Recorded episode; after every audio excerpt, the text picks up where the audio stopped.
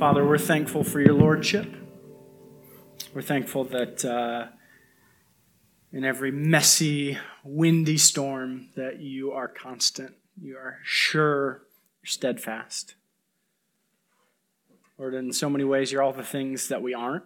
So we lean on you and we praise you for who they are. Lord, we're thankful today. We express gratitude for your gift of uh, the worship team, uh, for everyone that's up here today, and for everyone that uh, serves uh, on a regular basis, for, for guys like Matt, for the children's team downstairs. Lord, we're just thankful for what you're doing in our midst. We're thankful for people who have uh, been set apart by you uh, to love and to serve in these ways. So help us through their efforts fix our eyes on you. Help us be transformed because of our gathering today. We ask all these things in your precious and holy name. Amen. You guys can grab a seat. Uh, today, um, we're going to be kicking off uh, in a new series. Last week, we wrapped up our time in the book of Acts, which was a, a wonderful time together uh, to, um, yeah, I think, see a church that was motivated and on fire and following the Holy Spirit so that it could grow and flourish.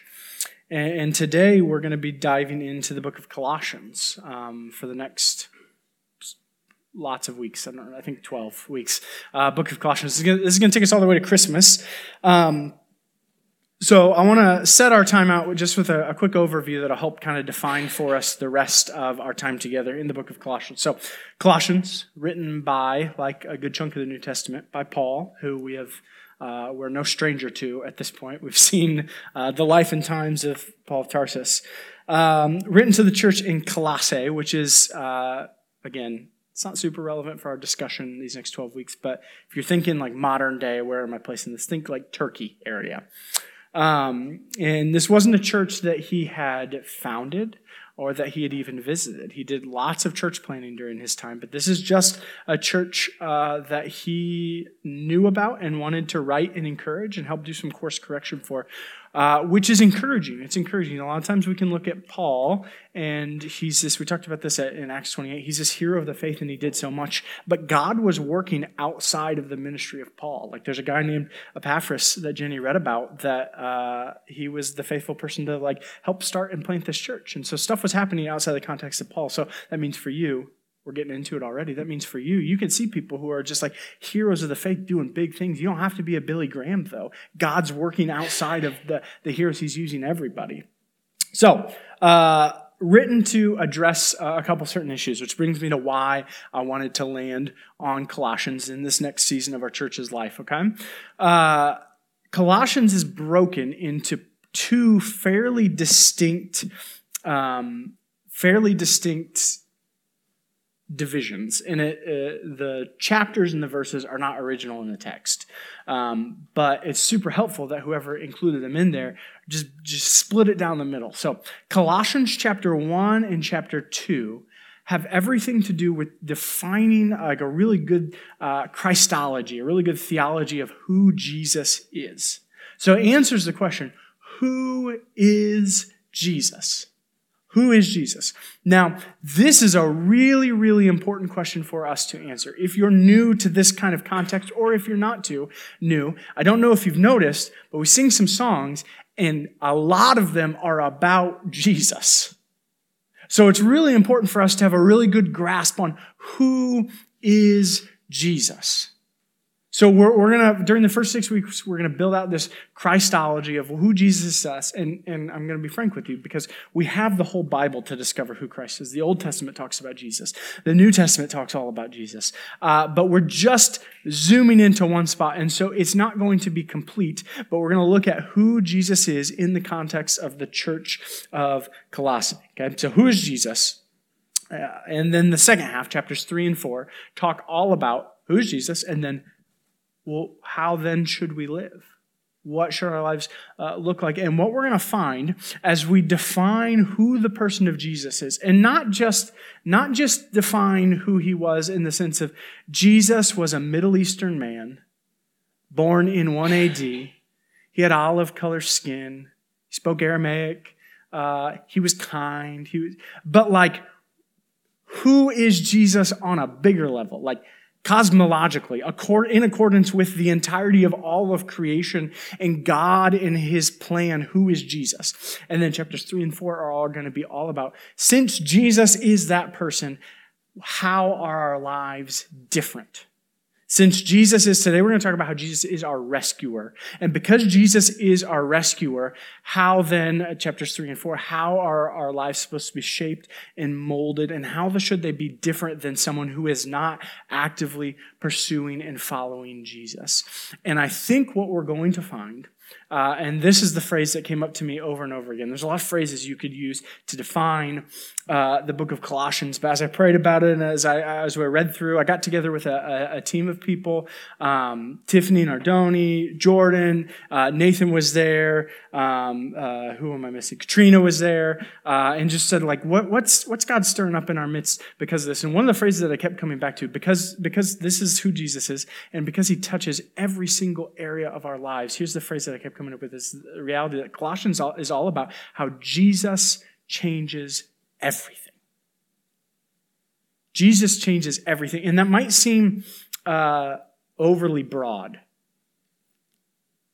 But as we look at the last three, uh, last two chapters, chapters three and four, what I find is that there is not a facet of our lives that is not touched by the reality of Jesus' grandness and goodness.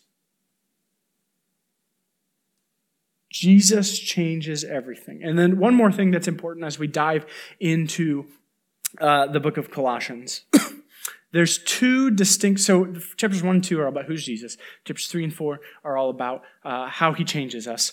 And it was written, why, why was the book written? Uh, the book was written to, to confront from Paul um, a couple of pervading issues or theological beliefs that had risen up in the church of Colossae. And, and really, they're not far from each other because the end goal of both of these beliefs are to know and be at peace with God. So you can't, you can't fault them too much because they're like, they're trying their best to get to the same end goal that we are. But Paul was course correcting and say you're going about it in the wrong way. Which for us is a good note. You can do the right things in the wrong way and still have them be the wrong things. So here's what he's addressing. There was a group of people in, the church of Colossae that was uh, really promoting this philosophical, cerebral, let me think through it. And then there was another layer to it where it was like mystical. So this it sounds like a weird mix, but this philosophical, cerebral, mystical grouping of people who are going, we can know and experience God through thinking with our brains and through having right thought and through these mystical, Holy Spirit inspired experiences. We can know God through uh, all of these things coming to life and by our experiences, the things we walk through, the, the ways that we feel Him impress stuff on us. And we can, this is how we know God. Again, I think there's an element of that, both the desire to know God, and I don't think we should write off uh, encounters of the Holy Spirit by any means. I don't think we should write off things that we can't explain by any means, but Paul's saying, no, uh, the way you know God is through Jesus. He said, I'm the way, the truth, and the life. No one comes to the Father except through me. so there's there's group that's saying mystical experiences, uh, right philosophy, all this stuff, and then there's this other group that's saying no, no, no. Your morality is what defines you as a Jesus follower the way that you live, if you can just white knuckle obey, just for everything, just strain out and say, I'm going to obey God no matter what. And that's going to be the definition of whether or not I can know God or God accepts me.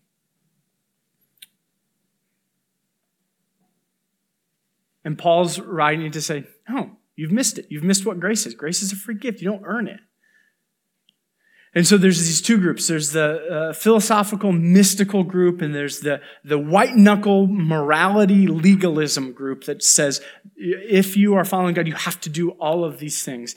and Paul's saying, I want to show you a better way. And, and here's the better way. The better way is that Jesus changes everything. He comes into those areas of your life. He, he blows them up. He, he, um, uh, he, he meets you in that area, and he's far, far better than the ways that you're trying to, to, to follow.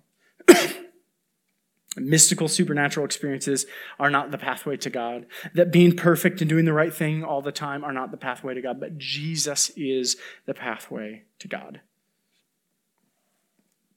So Jenny read in Colossians 1 uh, and I want to, we're going to bounce around, but I want to focus in our attention to verses, excuse me, uh, verses 13 and 14. That's where we're going to camp out for the majority of our time today. And, and here's what it says. Uh, it starts with four, which is a little bit tough because uh, we need to, we need to uh, bounce back a little bit, but we're going to do that at the end. So, because of the things he said above there, which we're going to come back to, for he has rescued us from the dominion of darkness and brought us into the kingdom of the Son he loves, in whom we have redemption and forgiveness of sins. So, week one, who is Jesus? Jesus is our rescuer. Jesus is our rescuer. And I think for our modern ears, I think sometimes language like this, both for people who are outside of the church and people who have camped here their entire lives, I think that language of rescuing is a little bit dramatic in our minds. Like, we're, we're, we're pretty individualistic people. We're pretty like self-sufficient people. And we tend to come to stuff like that and go, I don't know that I necessarily needed rescue. My life is independent of someone else's and I don't need to uh, have someone come in and scoop me up out of anything. I've got my life under control. I don't need help. I don't need anything of that nature. And uh, to assume that assumes, uh, to say that assumes a couple things. Here's the, here's the two things I want to talk about this morning. It says Jesus has rescued us from the dominion of darkness. And if we balk at that a little bit, here's what it's assuming it assumes that we don't think that we need saving. To balk at, uh, he rescued us from the dominion of darkness. To go, eh, I don't know about me. That assumes that you don't need saving. And then the other thing that I think it assumes is that we are the center of human history. That human history revolves around and rises and falls on the 50, 60, 70, 80, 90 years that we. And I think both of these things are profoundly untrue. Um, so let's let's look at the first one first. The the the lie that uh, Jesus rescued us, and we go, from what? I didn't need saving. And I think uh, if that's our response, that shows a fundamental misunderstanding, which is fine, a misunderstanding of what the good news of God's kingdom is and what the good news of the gospel is. So, in your imaginations right now, which some of our imaginations in this room are better than others, but in our imaginations, I want you to picture a scene with me. What's the perfect pool or, or swimming weather? Like, are we looking for like 90 degrees? Is it, do we want it to be hotter? Is that too hot? What are, what are, 80, okay. 90 with a light breeze. It's no, so it's 90 with a light breeze out. And uh, you're at your, your pool in Cabo, and, uh, and the kids are cared for in this moment. And now I want you, we've seen a lot of them go viral, but I want you to imagine your pool float of choice. Okay? It could be an avocado. It could be a popsicle. It could be a giant flip flop. It could be a pool noodle. I'm not going to tell you how to enjoy your time in the pool. Now you are kicked back your relaxing cold beverage of choice, Pepsi, Coke, I don't care what it is, in your hand, and you are just living life and it's good. You're starting to doze off a little bit, and you hear the wet of footsteps. It's not your kids. Because almost immediately after you hear the wet of footsteps, uh, you hear a whistle blow. and, and you open your eyes to see a lifeguard off the edge already in midair, flying directly towards you. And you go, oh no, did I go over someone? Did like, is someone underneath me? And then you realize that this lifeguard is jumping directly for you. This lifeguard lands on top of you, knocks you into the water. You're no longer dry and covered in tanning oil. You're all wet and you're confused because you were like half asleep. And, and the lifeguard scoops you up and gets you out of the pool and throws you on to, to the, the, the pool deck. And you're like, what are you doing? I didn't need saving. I was good. Things were fine. I think that's how we think about the reality of Jesus entering into human history with flesh and bone. That, that he entered and sure, you rescued us, you saved us, but from what we were, we were kind of fine on our own. But what if instead the picture was this? We were uh, end of July on family vacation with uh, my whole crew, all the all the chapels, and we were in Branson, uh, Branson, Missouri. And at the house we were staying, there was a, a, a complex of houses, and at the house we were staying, there's a pool, at, and it was a, like a community pool, so everyone was hanging out there together. And so one night we were there, in Hudson, we had gone swimming in a river that we could touch in, and so he was like real big into taking his puddle jumper off and he was uh, a Amanda lifeguard in, in, high school, and so he was like, oh, "I'm doing swim lessons," and he was all in to swim lessons. And so we go to the pool, and he was all into doing swim lessons, and uh, so he was like, "We." It's hard to learn to swim with giant puddle jumper on. And so uh, we took it off. There was an area of the pool that he could touch, and he was doing great, and he was so proud of himself, and he was excited, and his cousins were there. So he was playing catch with his cousins in the shallow end of the pool. He's like, Do I have to put it on? I was like, No, just stay down here with me, and, and you won't have to put it back on. And, and next thing you know, uh, I look over, and I see Hudson at the top of the water slide. Now, uh, the water slide went down into what I what the pool said was uh, five foot water. Uh, but I'm six foot, and it was like here on me. Uh, Hudson is far shorter than me. Don't know if you've ever met the kid, but he's like, he's headbutting me all the time when he's running up to me. now, Hudson had been down the water slide multitude of times through the week. He just always done it with his puddle jumpers on. Uh, and so he goes down, uh, when he does it, he goes down the slide, which goes in, and then he's got a float here, floats here, and it just springs him up to the top of the pool. Piece of cake. And so I see Hudson, and I'm on the other side of the pool at the shallow end where he's supposed to be. And uh, all of a sudden I see him go, shoot, and do the, the swing down the, and I'm like, this kid can't swim. He does, what is, what is he thinking? And so, like probably in my brain, I set it up like Baywatch, like I'm a hero, and like David Hasselhoff running, probably looked far more like a, a very pale whale trying to navigate itself through water. But I made it, but I had made it after he had gone under. Now, we're talking like two seconds. Uh, but I, I scoop him up and, and I hold him. I go, Hudson, you're, you're, I wasn't even, I wasn't mad at him. I was like, Hudson, you're not wearing your uh, floats. And he goes, Oh, I guess you're right. Glad we realized this at the same time. Uh, and, and, I scoop them up. Now think with me, uh, if we can, if I can divulge just a little bit. Think with me, if I'm not there, that end, that story ends in tragedy. That Hudson being his three foot self, uh, all of 50 pounds, trying to th- swim and thrash and get above water, he might be able to do it for a certain uh, period of time, but there's a certain uh, point where he just can't anymore. And if I were not there to rescue him, if someone were not there to rescue him, tragedy. I think a situation like this is far more akin to the human experience than the first one. See, we assume the world revolves around us. We assume that we got everything under control. And it's really, really, really hard for us in America we have things, hear me out, too good.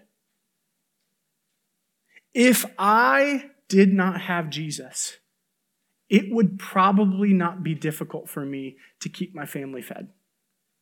It would probably not be difficult for me uh, to keep shelter. It would probably not be difficult for me to stay in good standing with society. There's a lot of things that we could muster up for the human experience because of the privilege of where we live. And so when we hear language like, He has rescued us, we go, Sure, but I probably had things on my own. But what does it say He rescued us from? Verse 13 He has rescued us from the dominion of darkness. The dominion of darkness gives this language, this empirical language, like the kingdom of darkness. He rescued us from the dark side, uh, for all of you uh, Star Wars nerds out there. He rescued us from something that in its totality was all consuming. And what was all consuming? It was the darkness. It was the darkness. Now, Scripture is really clear throughout the arc of Scripture that uh, there's there's there's good and there's bad. There's good and there's evil. There's love and there's uh, uh, hate. There's all of these things. There's constantly there's these like two camps, and it's the kingdom of darkness and the kingdom of light, or the kingdom of the Son in whom He loves. And so, uh, Scripture is also really clear that because we have sin in our lives, because we are sinful people because we've disobeyed and dishonored God, because we said to the one that created us, we'll do things our own way. I think I'm good on my own. Because of that, there is separation between us and God. And because of that, we belong to the kingdom of darkness. We belong to the kingdom of darkness. Scripture is also really clear that the wages of sin is death that because we uh, sin and are sinful, we deserve death. If I have someone come work for me as an employee, they earn a wage and I pay them that wage because they earned it. But because we earned, uh, because we sinned, the earnings for that sin is death. So this is not the reality of being rescued from like the good team to to the bad or from the bad team to the good team. This isn't the reality of being rescued from like uh, un, immoral to to moral. This is being rescued from death to life.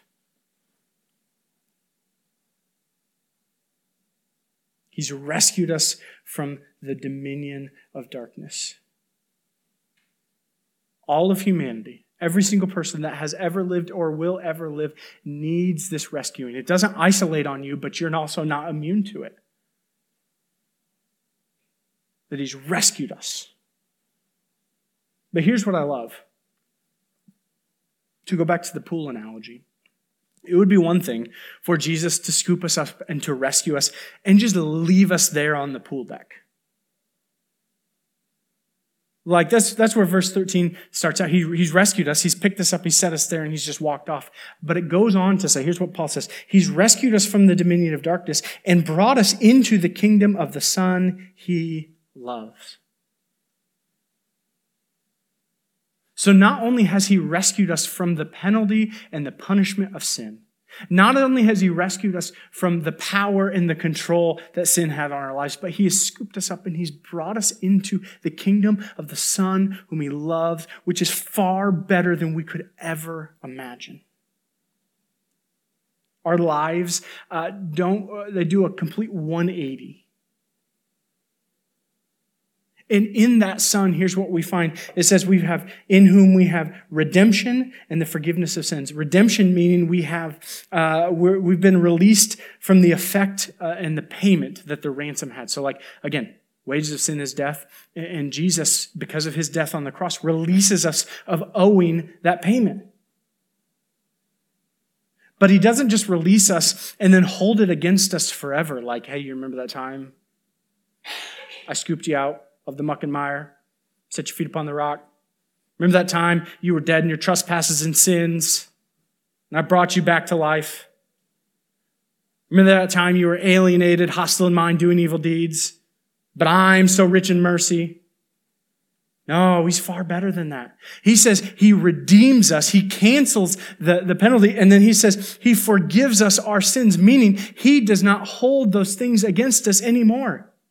Now, there is no reason for him to do this. There is no reason for him to cancel the penalty of sin against us and then forget about it. Except for the fact that it is who he is in his very nature. God is gracious and merciful, slow to anger, abounding in steadfast love. So he scoops us out, out of the death that we were dying. He brings us into the kingdom of the Son he loves, the kingdom of light, the kingdom of goodness. He, he redeems us. And then he says, forget about all that stuff. I've taken care of it at the cross. And you now have full access to me. You have all of the authority and the rights uh, uh, of next of kin. Like you are an heir. You're a co-heir with Christ. You get all of these things. Which then begins to stir in me like, well, what am I supposed to do with this? Like, this news is too good. This has got to be a catch somewhere. And, and, here's what Paul says. He says it in the verses prior, verses 9 and 12, uh, 9 through 12, excuse me. Uh, he talks about he's praying for him. And he says, For this reason, since the day we heard about you, we have not stopped praying for you. And we continually ask God to fill you with the knowledge of his will through all wisdom and understanding that the Spirit gives, so that you may live a life worthy of the Lord and please him in every way. So here's what started our conversation that introduced the four at the beginning of, the, verse 13 that we read at the beginning. So, uh, here's what it looks like to live a life worthy of that saving. Now, I, I want to be careful because you begin to say, here, live a life worthy of that saving. There's, there's nothing we could do to earn that. There's not. But there is an appropriate way to respond. So here's what it looks like to live a life worthy of Him, pleasing Him in every way. We're bearing fruit in every good work. We're growing in the knowledge of God. We're being strengthened with all power according to His glorious might, so that we might have great endurance and patience, and giving joyful thanks to the Father who has qualified you to share in the inheritance of His holy people in the kingdom of light. He says uh, in verse 13 uh, and 14, he says, Remember, church of Colossae. And I say, I'm saying to you today, remember, Connection Church, you have been rescued. Jesus has rescued you. So, what do we do in light of that new, rescued, redeemed, delivered, forgiven status? Here's what Paul says. He says, We're living a worthy life, not out of shame or obligation, but he talks about the end. We're doing it out of joy and gratitude. That's how transforming Jesus' love is. That we don't have to earn our salvation. He gives it to us freely. And then there's no expectation of like, now you ought to feel like this, but instead we get to respond with joy and grateful hearts because of what God has done for us. And what's that worthy life? We're bearing fruit in every good work. It means the good news of Jesus has so radically transformed our lives that we can't help but let that good news bubble up and overflow from us, bearing fruit in every good work. We're growing in the knowledge of God because when someone has delivered us from death, there is an innate desire for us to draw closer to Him. So we're growing in the knowledge of God being transformed in how we see him, how we experience him. We're leaning into who he is. He says we're being strengthened with all power according to his glorious might so that we can have great endurance and patience. So we're relying on God's power so that we can endure whatever comes our way. And we're giving joyful thanks to the Father. We're becoming a people of grateful hearts where the thing that bubbles up out of us is just gratitude, saying, Jesus, we're just thankful. We're thankful for who you are. We're thankful for what you've done. We're thankful for what you've given us. We don't deserve any of it, and yet, you give it to us anyways. This is too good.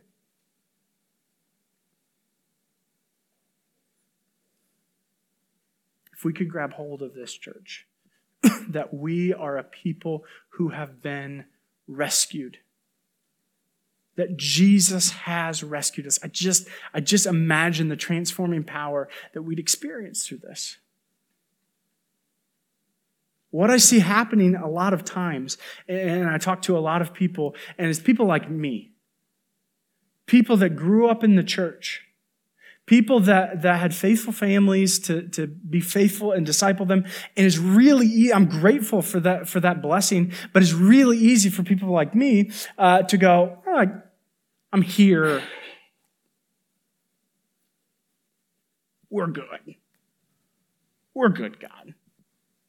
I've never like done anything bad. I mean, one time I got I've, I've gotten one speeding ticket in my life. I uh, I don't really I don't really fight people. I'd lose anyways. Um, I come to church pretty much every Sunday. I, I enjoy what happens in this space.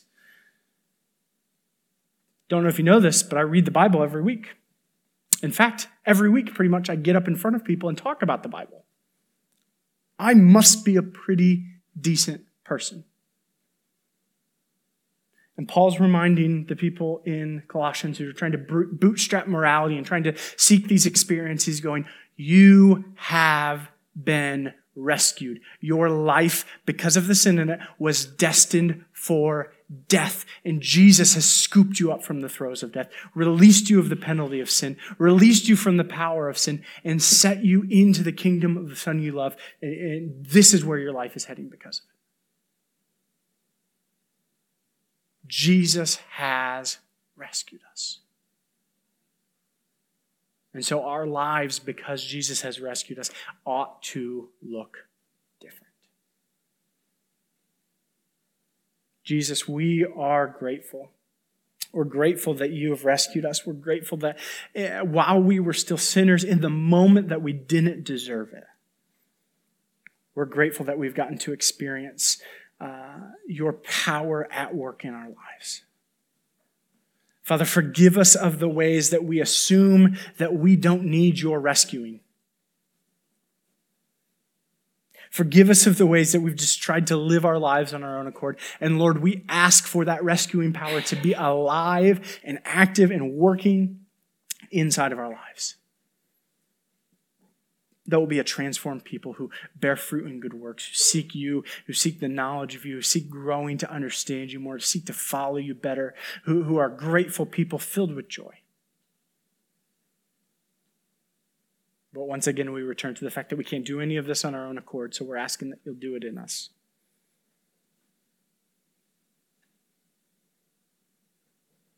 Lord, we praise you for being our rescuer, and we ask that that rescuing power will transform everything for us. Be with us now as we sing these songs in worship of you. Ask all these things in your precious and holy name. Amen. So, if you're able, we're going to close out uh, in proclaiming the, the truths of God corporately. So, I invite you to stand and uh, we'll sing together.